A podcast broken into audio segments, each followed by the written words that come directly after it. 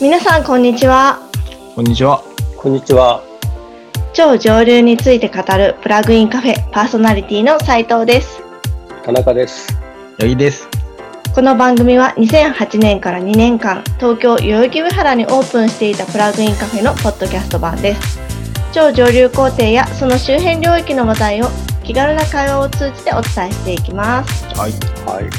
はい、ね、こ今回はね、ちょっと初めてオンラインの収録なんでね。そうですね。そうですねなんか、はい。カフェ感がなくなりましたね。急激 にカフェ感がなくなりましたね。そうですねちょっとどうなるかというのはありますがはい、はい。やってみましょうはい、はいはい。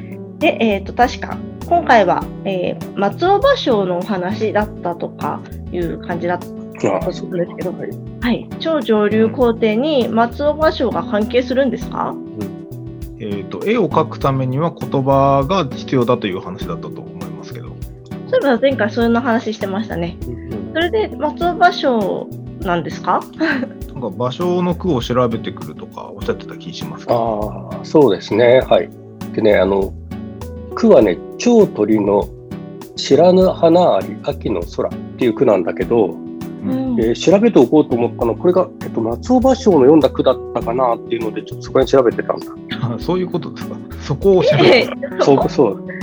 そこなんですけど。いや、で、結局なんか松尾芭蕉の句みたいで、なんかあの芭蕉の俳句集ちょっと見たんだけど、と尊義の句っていうところに、まあ、ちゃんと載ってました。うん尊義どどんな字書くんですか？あ、そう、尊義ってね、あの存在が疑わしいって書くんですけど、えっと、本当に芭蕉が読んだのかはっきりしないっていう句が結構あって、その中の一つですね。で、当時はね、これ松尾芭蕉が読んだ句というと、非常になんかね、こう、色紙かわからないけど、なんか結構高く売れたみたいな。なんかブランディングですね。ブランド化されてる感じですね。まあ、結構ね、そういう有名だったのかな。で、まあ、松尾芭蕉の句っていうブランドがつくと、これは素晴らしいっていうことになったのかもしれないんだけど、えー先ほどもそういう意味で素晴らしいってことですか？まあ、それもあるかもしれないけど、えっと、実は今日のね、テーマに関連した句という意味で、まあ、これは素晴らしい句だっていうんで、まあ、ちょっと頭に入ってたんなるほど今日のテーマに関連したくどういうことですか？ですね。で、前回ね、モモデル化の話で、つまりモデル化っていうのは絵に描く、絵に描くっていうことだったんだけど、はい絵に描くためには言葉が実は必要、重要な役割をしてるっていうことの良い例になると思って、なるほど。モデル化と言葉の関係ってことですね。そうそうそう。で、蝶鳥の知らぬ花ですね。この蝶鳥の知らぬ花ってどんな花だと思いますか？うん蝶や鳥が知らない花だなので蝶や鳥ってなんだろう報道範囲が狭いから知ら実際に知らない花が多いとかそういうことですか？いやでも、実際ね、で花に関してはね、蝶とか鳥って実際に花の蜜吸ったりとかね、実を取ったりとかって、うん。ねうんそうですよね。でも、ある意味人よりも詳しいかもしれないですね。まあ、あるある意味話うん詳しいかもしれないけど。でまあ、ところでその前回のエピソードであのちょっと覚えてるかどうかなんだけどケプラーの法則っていうのをちはい。ょっと調べたときに、はいなんか惑星のアニメーションっていうのがあったの覚えてる？はい、ウィキペディアのあのウィキペディアで、あのあそうですね楕円の軌道で動くやつですね。そうそうそう。で、そこに描かれてるなんか丸が中心にあって、楕円軌道があってっていう、ではいそこの丸っていうのは、実は太陽と地球という関係でもあるし、うんもしくは地球と月、うんしかその全然違う惑星の星かもしれないんですね。で、そういった惑星を抽象化した丸ということなんですよ。あ、そうですね。モデル化するときも四角とか丸とか書きますよね。そうそうそう。で惑星の運動をモデル化するためには、まあ、いいわゆる星とか、そういった軌道とかいった概念を切り出して、それらを丸や四角でこう、まあ、表して書いて書くっていうか、で概念で切り出すためには、その四角や丸が何を表しているのかっていう、まあ、言葉がないと、まあ、逆に切り出せないということうんうんつまり絵を描くには言葉が必要っていうことなんですね。そうそう。で、その言葉っていうのは、じゃあその抽象化された概念という意味での言葉、つまりいわゆる星とかいわゆる花という意味なんですね。そこで松尾芭蕉の句につながるんですか？そうそうそう。その蝶鳥の知らぬ花あり秋の空っていう。で、ところで、この蝶や鳥が知ってる花、知ってる花っていうのは英語で何て言うと思いますか？英語だ。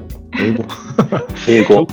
蝶や鳥が知っている花を英語で言うとそうですね。その、要は蝶がや鳥が知ってるこの花っていうことですね。ああ。だとすると、ザ・フラワーってことですかね。そうそうそう。そうだから、実際の目の前にある、この、実際にこの目の前にある花という意味で、えっと、定冠詞のザがつくということです。うんで、逆に蝶や鳥が知らない花はそうすると、いわゆる花なので、まあ、あ、フラワー。あ、フラワーですね。で、えっと英語だとね、不定冠詞の「あ」がつくと、まあ、うんそれで概念としての花になるということで、うんでこの定冠詞と不定冠詞の違いっていうのが、なんか実在するものと概念の違いだっていうふうに指摘したのが、えっと、実はラッセルという、バートランド・ラッセルと一緒なんだけど、うん。うんまあまあ、それはちょっとまあ、それをちょっとともかくとして、あの、蝶や鳥がっていうものが実際の花、ザ・フラワーは知っているけど、いわゆる花という概念であるあ、フラワーっていうのは知らないというこう。となんですね。なるほど。で、そのでモデル化をするためには、ザ・フラワーではなくて、ア・フラワーですね。花という概念というものを用いなく用いなくてはいけないというのは、実はこれは非常に重要な視点なんです。うん。で逆にこのザ・フラワーっていう視点で設計をしてしまうと、まあ要件と手段が混在してしまうというような話があって、まあ、それそのうち非常にちょっと重要なことなので、えっと、そのうちやりたいんですけど、うんうんなんか、あれですね。あの、オブジェクト思考のクラスとインスタンスの関係に似てる感じですよね。まあ、もしくはあ、そうそうそう抽象データ型の考え方とか、そんな感じに。なんか、なんかちょっと急に難しくなってきたんで、えっと、松尾芭蕉の句に戻していただいて。はいはい。うん。で要は秋の空をモデル化するというかするためには蝶や鳥が知らない花ですねアフラワーが必要だという。だ要は、まあ、松尾芭蕉は花という概念で概念ですね実際の花ではなくて、花という概念で、まあ、秋の空を描いたと言えるかもしれないなということです。あなんかそう言われると急になんか文学的な感じになってきましたね。まあ、だんだんね。ねそうですねそうですね。ところであの、えっと、システム360って知ってます？おーっと、なんか急に。はい。えっ、と、IBM が業務用で使ってた昔のコンピューターのシリーズで、あそうそう、昔の。はい。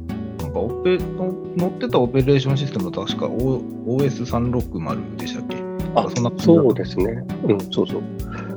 いやそなんかそそれ以前のコンピューターっていうのは、専いわゆる専用機うん。だったんですけども、で OS というものの上に、まあ、いろんなアプリケーションを載せて動かすっていう、まあ、今のコンピューターの方式が組み込まれた最初のシステムが、まあ、これのね、システム360。っていうことですよね。なんか、んあのゼロからアーキテクチャを作ったっていうことですね。最初っていう意味合いで。あそうそう。っていうなんか今ではね当たり前というかパソコンでいろいろんなソフトを動かすっていうのは当たり前ですけど昔はまあそうではなかったってことですね。そうですね。で、そのシステム360の開発に携わったのブルックスっていう人がいて、でそのブルックスが言ってたんですけども、あの真のシステム360っていうのは、えっと、プラトンの言ってるところのコンピューターのイデアだっていうふうにちょっと書いてあって、つまりあの概念だということです。おうなんか、ブルックスはあの人月の神話ですごく有名な人。あ、そうそうそう。そうソフトウェア効果の名著ですね。読んだことあります？えっと、分読してます。コンピューターをゼロから開発する中で、ブルックスラーがそのコンピューターとはどのように使われるべきなのかっていうところから設計したっていうそうそうそう。ことですね、きっと。そうそうその意味だと、ブルックスだってのは、まあ、まさに超上流工程からまあ取り組んで、コンピューターというものをまあ作り上げたというふうにまあ言えるかなと思います。その過程でコンピューターというものをそそもそも概念として、えっとモデル化したということが必要になったって感じなんですかね。そうですね。だから松尾芭蕉の句で言えば、まあ、蝶や鳥が知らない花っていうものを設計したというか、うんね、で逆にザ・フラワーってなってしまうといわゆる蝶とか鳥が知ってる花っていうのは要は具体的に目の前にあるコンピューターですよねこうザ・フラワーっていうか、ザ・コンピューターっていうとではなくて、いわゆるコンピューターとはどうあるべきかというところから、ね彼は設計したというか。そういうことですね。だからまさにコンピューターを概念としてこう書き出してモデル化したっていうことですよね。そうですね。だから、まあ、まあ、超上流工程っていうのは概念のモデル化の方法とそのプロセスっていうのは非常に重要なテーマなので、まあ、これからこの話題に関しては何回かちょっと取り上げていこうかなと思っています。まあ、そういう意味合いですると回難しい話も。オブジェクト思考のクラスの定義とか、あの抽象データ型のモジュール化とか、そういった話につながってきそうな感じですね。そうですね。はい、まあ、だいぶ難しい話、まあ、すぐそっちの方に行ってしまうので、また戻させていただきます。概念の定義がその超上流工程では大切だということで。そうですねね概念を定義しないといけないとうんいうことですね。そうなんです。概念をきちんと定義しなきゃいけない。そうなんですけど、概念をこうきちんと定義するときに重要な点っていうのは言葉が曖昧だ。言葉の曖昧性なんですね。え？うんなんか、曖昧だと困る、定義できないんじゃないかと思うんですけれども。うんいやちょっとね、逆に概念を設計するためには言葉は曖昧でなくてはいけないんですね。で、まあ、この曖昧性、まあ、こ沖縄弁でいうと定芸とかっていう、まあ、そういった性質を言葉が持ってるっていうのが実は結構重要なポイントなんです。定芸ですか？そう、定芸っていう。まあ、大体そんなところだよねっていううん意味みたいです。できちんと決めるためには、まあ、大体がいいということですかね。なんまあ、ちょっと話題、まあ、時間になってきたとのと、まあ、話題が変わりそうなので、本日はこの辺りで締めさせていただきます。そうですね。はい。